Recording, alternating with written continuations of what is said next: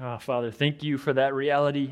God, help us as we open your word this morning to grow in our understanding of what it means to live in light of that. In your precious name, Jesus, we pray. And for the sake of your name, we gather this morning. Amen. Amen. Have a seat, church. Welcome this morning. Please turn to Colossians chapter three. That's where we'll be camped out this morning. Also, if uh, when you came in, you missed the tables with the communion elements and you don't have that, now would be a great time to grab that. Or uh, for your convenience, you can just stick your hand up in the air and Mister Jeff Closey would be delighted to serve you at your seat, because that's how we roll around here. We aim to please. I hope you all enjoyed this morning the gift that we had all been hoping for, an extra hour of twenty twenty. Just what we all needed.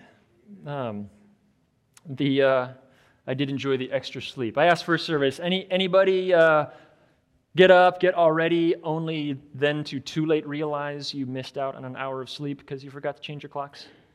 No, nobody does that anymore. Thank you, technology, right? We all have these things that automatically switch for us, and so they're they're dummy-proof, which I appreciate, because uh, I'm often a dummy when it comes to those things.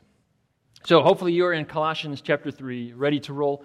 Um, last week, Jeff uh, Closey did what I felt like was a phenomenal job of unpacking verses five through eleven, and so we're going to go uh, continue on and, and hit verses twelve through seventeen. And arguably, you can't really separate those sections. They they go hand in glove, really. And as Jeff alluded to last week, twelve through seventeen is in many respects the solution to five through twelve.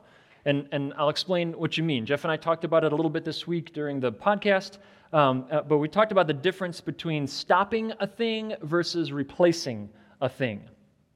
That, that simply not doing a certain sin or activity or trying not to do that thing typically just creates a vacuum that is going to be filled with something. It's going to be filled with something. And neuroscientists uh, have finally caught up to what Jesus said two thousand years ago, and, and they will argue that according to our brain chemistry, you never truly stop a habit. You only ever replace it with a different habit. So two thousand years ago, Jesus talked about the same idea. The way he communicated it was, when an unclean spirit has gone out of a person, it says, "I will return to the house from which I came." And when it comes, it will find the house empty, swept, and put in order.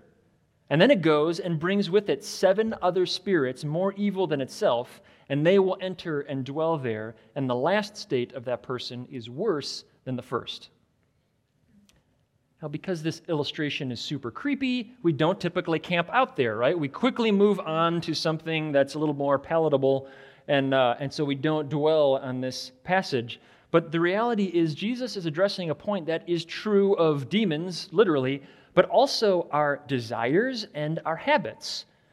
That simply removing one creates space where something else is going to fill that in. And so we can't just, the, the, the lesser love, the lesser desire, that heart idol that is producing that sinful behavior can't simply be removed. It must be replaced with a greater love, a greater desire, ultimately with the all-powerful idol crusher, who then prevents that space from being filled in with something even more destructive. We must take off, as Jeff talked about last week, but also put on. If we take off without putting on, we are naked, right? Which just creates a whole other set of problems.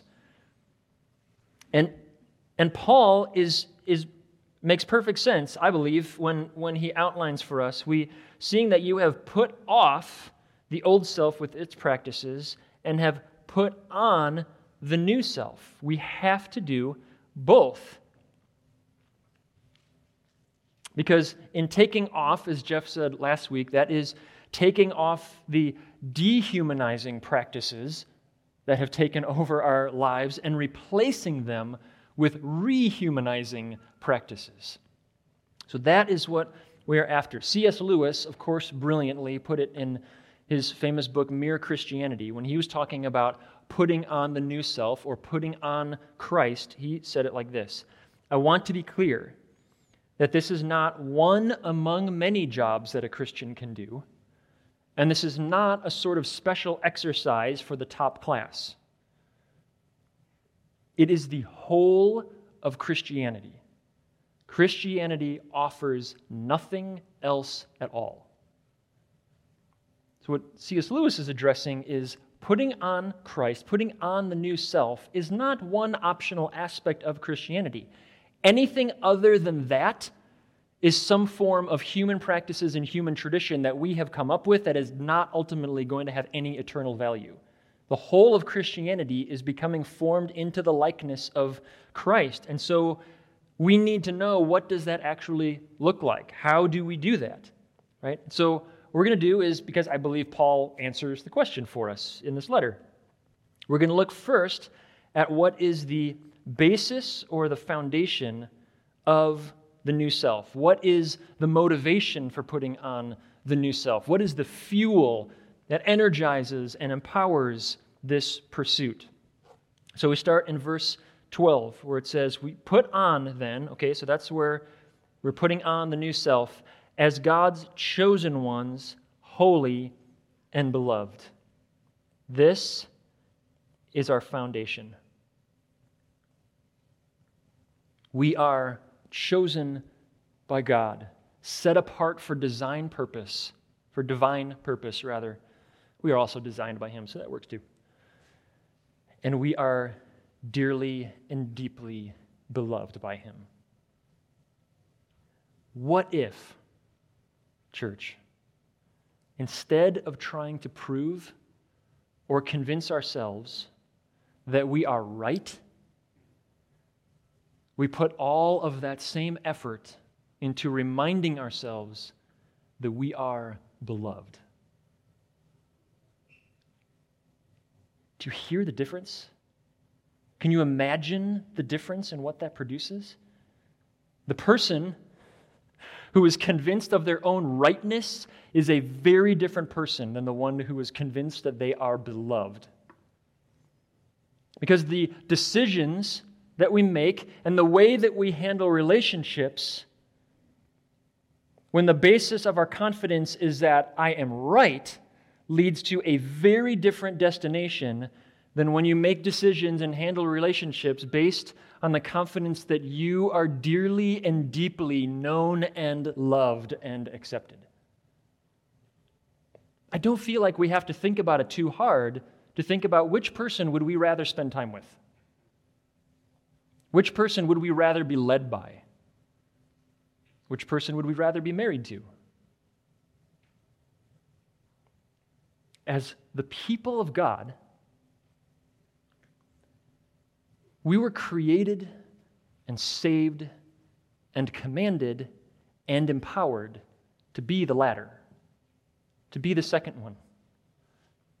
Verse twelve, as people God has chosen to set apart for divine use, dearly and deeply loved. That's the basis. That's the foundation. Therefore, adorn yourself in this way. Put this on. Our clothes are the things that cover us completely and, and that is obviously on display to everyone else. And so Paul is using this picture to say this is what we should adorn ourselves with. This is what should be on display to everyone around us. Compassion.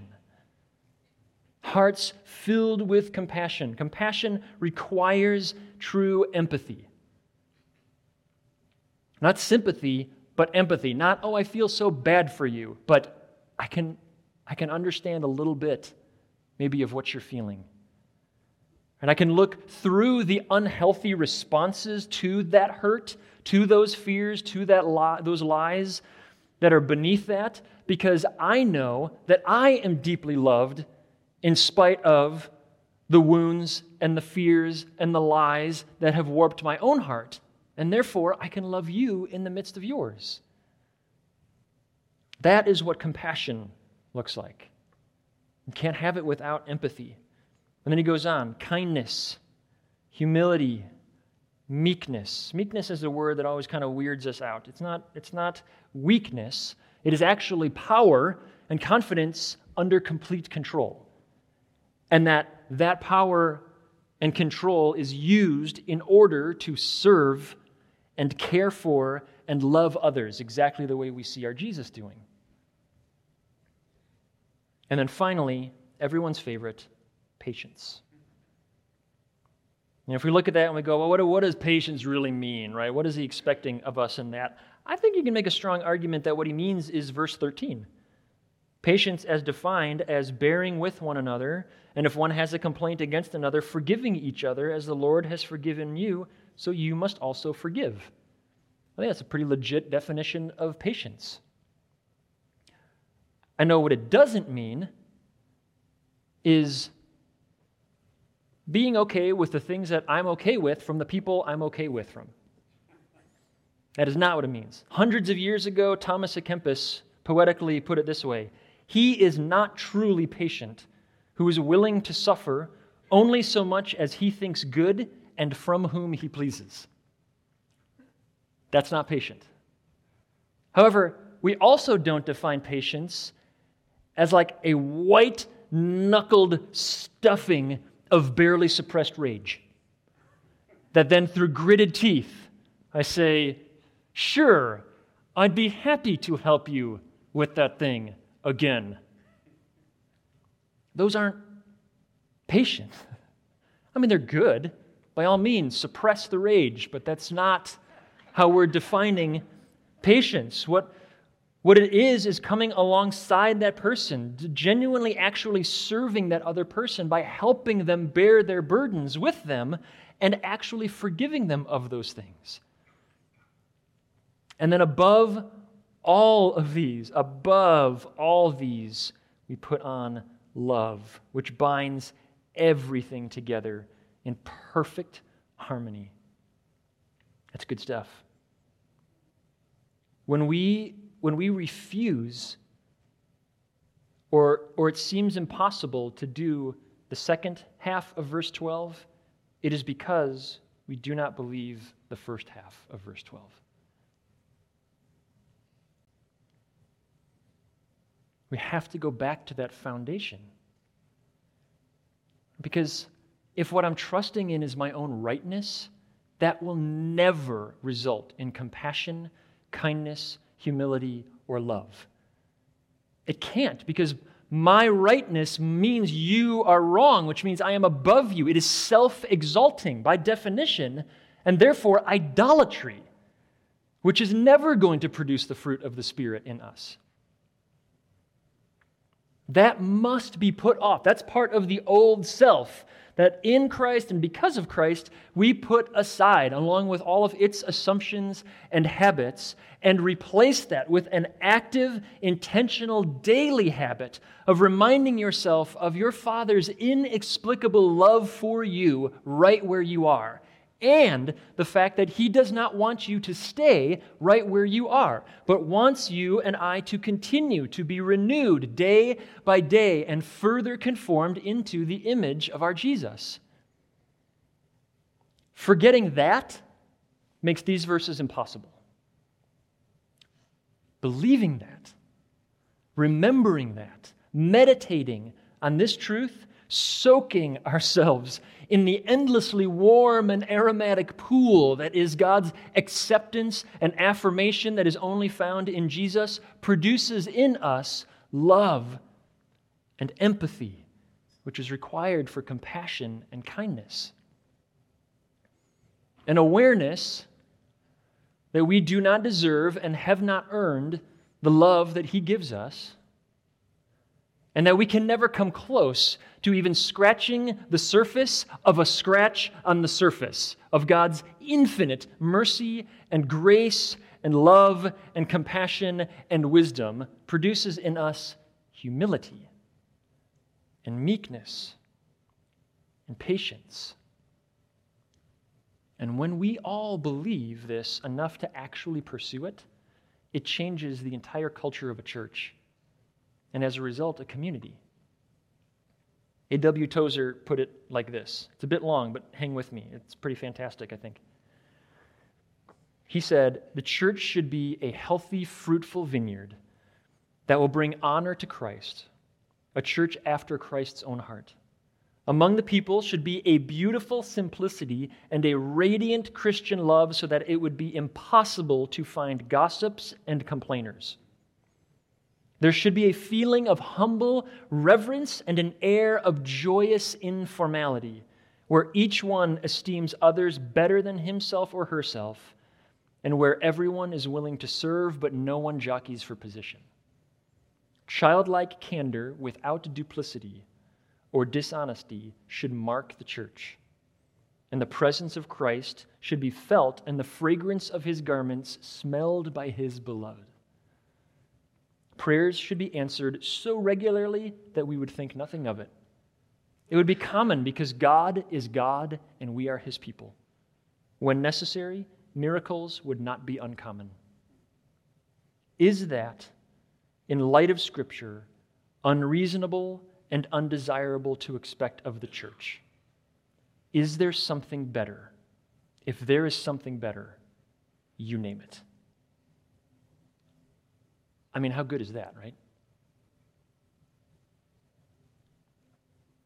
How do we live that way? How do we live as people marked by this? Because according to Scripture, that is neither unreasonable nor should that be unexpected of the people of God. So how does that become normative for us? First, we must believe it. We must believe that the church that Jesus promises actually can be a real thing. Second, we must want it. I need to want his church more than I want our church. Thirdly, we must choose it. It can only happen when we decide to actually take the required action to see it happen. And lastly, we know that we believe it and want it and choose it when we as a church intentionally pursue it. I know that many of us want that desperately and fight daily to live like this and pray that our church would look like this. And to you, dear hearts, beloved by God and called according to his purpose, take courage because we are in this together and he is in this with us. So what does this intentional pursuit look like? I think it looks like verses fifteen through seventeen. Where Paul says, let the peace of Christ rule in your hearts. Letting the peace of Christ rule your hearts. When anything else is truly ruling my heart, these things will seem impossible or even undesirable. I might not even want these things. When it is Christ that is truly ruling my heart, when it is his peace, when it is his love that is driving my desires, then these things become the only rational response to that. Of course I would want to be compassionate. Look at the compassion Christ has shown for me. Of course I would want to be patient. Look at the limitless patience that my Heavenly Father shows me. It's the only rational response. So how do we do that? Well, I think one of the primary ways that we do that is how he finishes the verse, and be thankful. Three times in three verses, Paul commands thankfulness. Commands it. How often do you think of being thankful as a command? If you're like me, not that often. And we tend to misinterpret thankfulness or thanksgiving the same way that we do love, right? I'll know it when I feel it. False. Nonsense.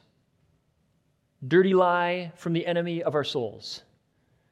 It is not a feeling.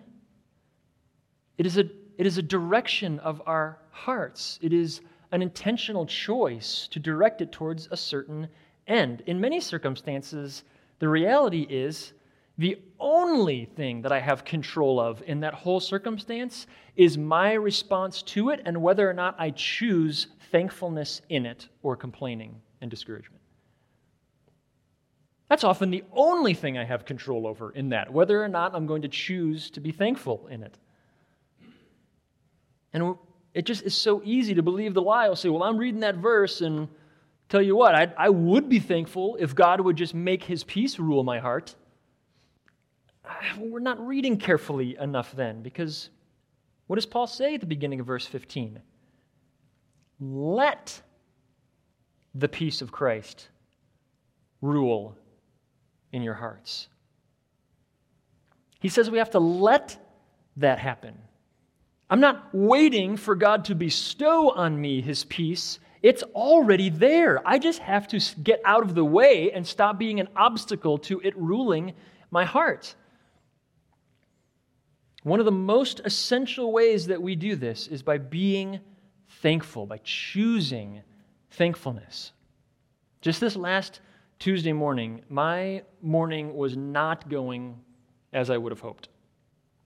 My head was just swimming with issues that were causing me discouragement and anxiety. Honestly, I could I could hardly think straight. I was supposed to be working on some message prep and then and some other projects that we have coming up, and I just I could not concentrate. I was just, my head and heart was so cluttered. And, and I knew, okay, this is clearly not the peace of Christ ruling in my heart. And so I prayed, and I'm asking, Father, please take this away from me. Make your peace rule in my heart. Nothing. I'm still anxious. I'm still frustrated. I'm still so distracted. I can't focus. Please, Father, please clear my cluttered head. Clear my cluttered heart. And what I heard is, be thankful. I'm thinking, am I supposed to do that? Like, that's the whole problem. My heart is just filled with discord and distraction. How am I supposed to be thankful right now? I would be if you would answer my prayer, give me your peace. Be thankful, I heard. So I'm like, all right, I'll be thankful. I got out my pencil. I had a super good attitude about it. Got my pad. All right, let's be thankful, Jesus. And I start, I start just writing down people in my life that I was grateful that the Father has placed in my life. People who encourage me and correct me and love me because they know me and they want to see more of Jesus in me. People who are trying to look as much like Jesus or much harder, trying much harder than I am, and therefore are encouraging or inspirational to me. And then I wrote down a couple of things that my Heavenly Father has been teaching me over the last few weeks, things that have been answers to long-standing questions or things that felt very relevant in the, the current circumstance that I was in, that I was just so grateful that He would teach me. You know what happened to my anxiety? Beats me. I forgot all about it.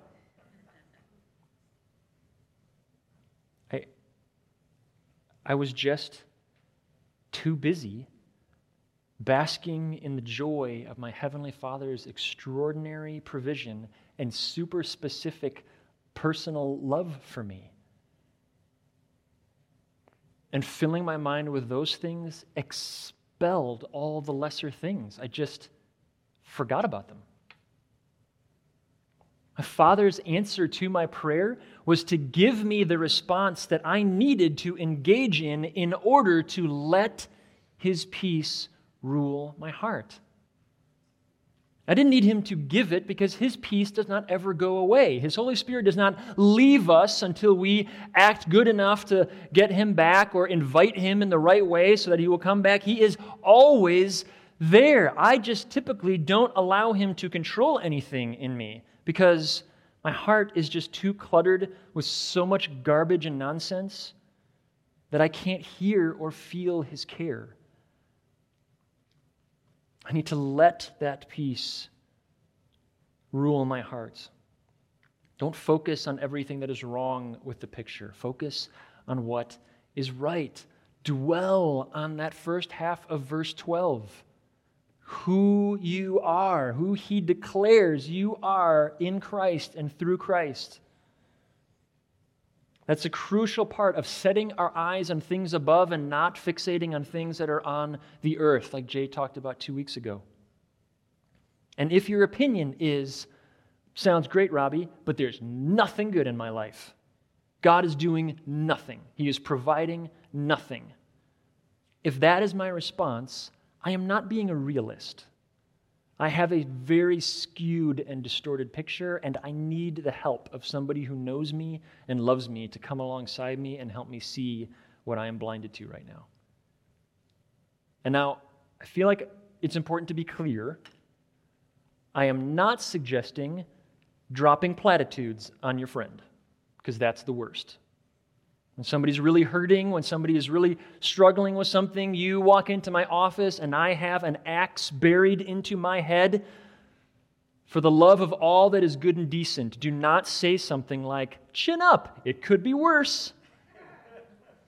Mm, I mean, I guess so.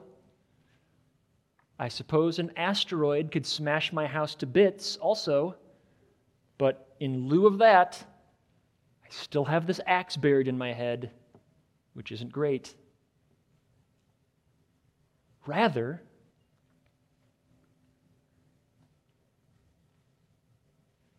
say, acknowledge this circumstance around you, this sin that has you enslaved, that sin of that other person that is affecting you so directly is legitimately bad, and I am sorry. But let's together look for what is equally legitimately good in where your Father is demonstrating his very specific provision and love for you in this thing, his blessing. Where do you see the Father demonstrating his presence, his help in the middle of this? We need that for each other. Next, let the word of Christ dwell in you richly. I love this word, richly, abundantly, overflowing into everything. And I also love that word, dwell. Let the word of Christ dwell in you. Take up residence in you. He's moving in with all his stuff. He's not visiting. He's repainting the room and hanging stuff on the wall because he intends to stick around. And not get stored up in the attic of my mind where it will collect dust and cobwebs, but he takes up active residence in the day-to-day of my kitchen, of my bedroom, of my family room, of my garage, of my office, and everything else. He is an active participant, dwelling in me richly, overflowing in everything that I am doing and saying. And as a result, that becomes the basis of most of my conversations, right? Because that's on the forefront of my mind. And so it then becomes very natural that we would be teaching and admonishing or encouraging or correcting one another in all wisdom. So when it says teaching and admonishing, sometimes certain words in Scripture can make us a little nervous. This is not a call to a specific office, but the task of every single member of the church. If we go back to the beginning of chapter three, the qualification is, if you have been raised with Christ. That's the qualifier. And the motivation is, since you have been chosen and set apart for divine purpose by the God who dearly loves you, therefore this stuff. So I want to encourage those of you who feel like you don't have the right to say anything because you don't know everything. That you're not in a position to teach others or to lovingly correct someone else because you still feel like you have so much to learn or because you have not been given a specific role. Paul says otherwise. Implicit in this command to teach and correct is that we must also be eager to receive teaching and correction. So if I don't think that I still need to be taught and to be corrected, I am actually the one who is disqualified from teaching. I don't want anybody to teach who thinks they know everything, because all that means is you know nothing, certainly not about God and not Scripture. Do not be discouraged, church, into thinking that not knowing everything somehow disqualifies you from sharing with others what you do know. That is, in fact, one of the most important things that qualifies you. Did God teach you something? Have you been raised with Christ? Then you are called to teach and gently correct one another. It must go both ways. It is It is both ways. We can feel hesitant to obey Paul's encouragement because we think that first we need to reach some goal that is actually super unbiblical. The person who believes that they have arrived, that they no longer need to be taught because of all that they have learned or all that they have experienced, or that they should no longer be corrected or only corrected by certain people that they deem worthy to correct them, do not believe that because they are so spiritually mature or because they are such a good leader. The Bible is quite clear that if I think that, I believe that because I am a fool, and I am misleading myself and others. Here's the proverb say, "Whoever heeds instruction is on the path to life. He who rejects correction leads others astray. Whoever loves discipline loves knowledge, but he who hates correction is stupid." That was pretty straightforward. The ear that listens to life-giving correction will dwell among the wise. Whoever ignores instruction despises himself, but he who listens to correction gains intelligence. A rebuke goes deeper into a man of understanding than one hundred blows into a fool. A fool takes no pleasure in understanding, which requires listening to others, especially those you disagree with, but only in expressing his opinion. The wisest person of his age, and arguably one of the wisest people in history, continues to come back over and over again to this idea of the importance of being teachable and correctable. And that if you aren't, it is the definition of foolishness. And arguably, it is when he forgot these things that Solomon completely came off the rails. I am thankful, brother and sister, that you are not a fool. I do not want you to think the only way that you become qualified to teach others what the Heavenly Father has taught you is that first you must become a fool in order to do so.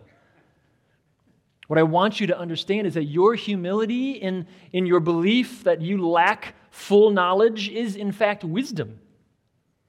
It is the fruit of spiritual maturity that compels a person to say, "I do not know." And the fruit of compassion and humility and patience and kindness that compels us to first say, "Help me to better understand. I have much to learn." And then, when and if the time comes, to wisely, gently teach or correct by saying in humility, "Here's something that God has demonstrated to or taught me. By His grace, maybe you can be blessed by this as well." Church, the last thing that the world needs right now is more people convinced that they are right. We desperately need people that know that they are deeply known and loved. That transforms a heart and a family and a church and a community. And so together we teach one another, and we gently and lovingly correct one another. And one of the most fun ways, in my opinion, that we do that is by singing psalms and hymns and spiritual songs. Right? That's why we do all three of those here at Faith. We sing Scripture. We sing teaching songs, which is what hymns are. They're meant to teach. And we sing spiritual songs or responsive songs, repl- reflective songs, celebratory songs. We do all of those because Scripture commands us and because all of those are a balm to our soul and a delight and a gift from our Father. And then lastly, whatever you do, whatever you say, do so in honor of and as a representative of our Jesus. Whatever you do in word or deed, do everything in the name of our Lord Jesus. Now, I understand. Many of you may hear this and think, I mean, that's impossible. We, we can't do that, it's least of all now. We can't be that way now. Do you not see what is going on in the world around us? Have you looked at social media lately? Have you seen what's going on in the news? We can't do that. The world around us is coming apart at the seams. Lawlessness and rejection of Christ abounds. How can we possibly, in the face of that, respond in meekness and humility, and compassion, and kindness in the face of such evil? I know. So does Jesus. Do, do you honestly believe that he is surprised by any of this? That he didn't see this coming? That it wasn't in many ways much worse as these words were penned? And yet what Jesus tells us in Matthew twenty-four, and many will fall away and betray one another and hate one another. And many false prophets will arise and lead many astray. And because lawlessness will be increased, the love of many will grow cold. But the one who endures to the end will be saved. And this gospel of the kingdom will be proclaimed throughout the whole world as a testimony to all the nations. Church, we must actively, intentionally fight against our love growing cold. We must fight against the mission and message of Jesus being set aside because of fear or self-preservation. We must never fall into the trap of believing that the only way to obey Scripture is to reject Scripture, or that the only way to obey Jesus is to ignore what he says is exactly the way the citizens of his kingdom live, and the way that he promises evil is actually conquered. Rather than allowing the state of the world to let our love grow cold, church, let the seemingly overwhelming darkness, because it's only seemingly, it isn't really, but the seemingly overwhelming darkness that is around us motivate us to passionately and intentionally stoke that precious ember of love until it catches into a blaze, and that warming light of love emanating from the people of God who are clothed in compassion and kindness and meekness and patience and humility, proclaiming the excellencies of him who has carried us out of darkness and placed us into his marvelous light, would chase the darkness out of our hearts and out of our homes and out of our churches and out of our communities and ultimately out of the world, to the glory of our Heavenly Father and the joy of his creation. Our Jesus says, in this world you will have tribulation, but take heart, I have overcome the world. Not through political power, not by the sword, but by clothing himself in compassion and kindness, and humility, and meekness, and patience, and love. The incarnate God of the universe becoming a servant and submitting himself even to the point of death on the cross. That is our picture. That is our model.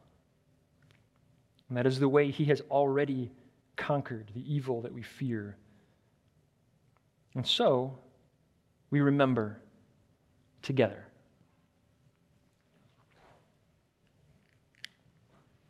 Just precisely how much we have to be eternally thankful for. just how much we are dearly and deeply loved by what our Jesus demonstrated and accomplished for us by his life, his death, and his resurrection. He freely gives his body, broken for us, to eat and remember him.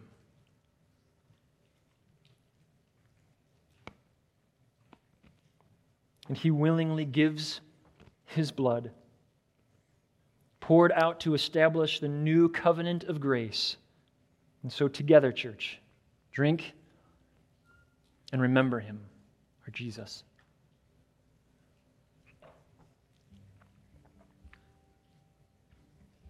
Jesus, please do all that you must to make us look and love like you, that we would be your church.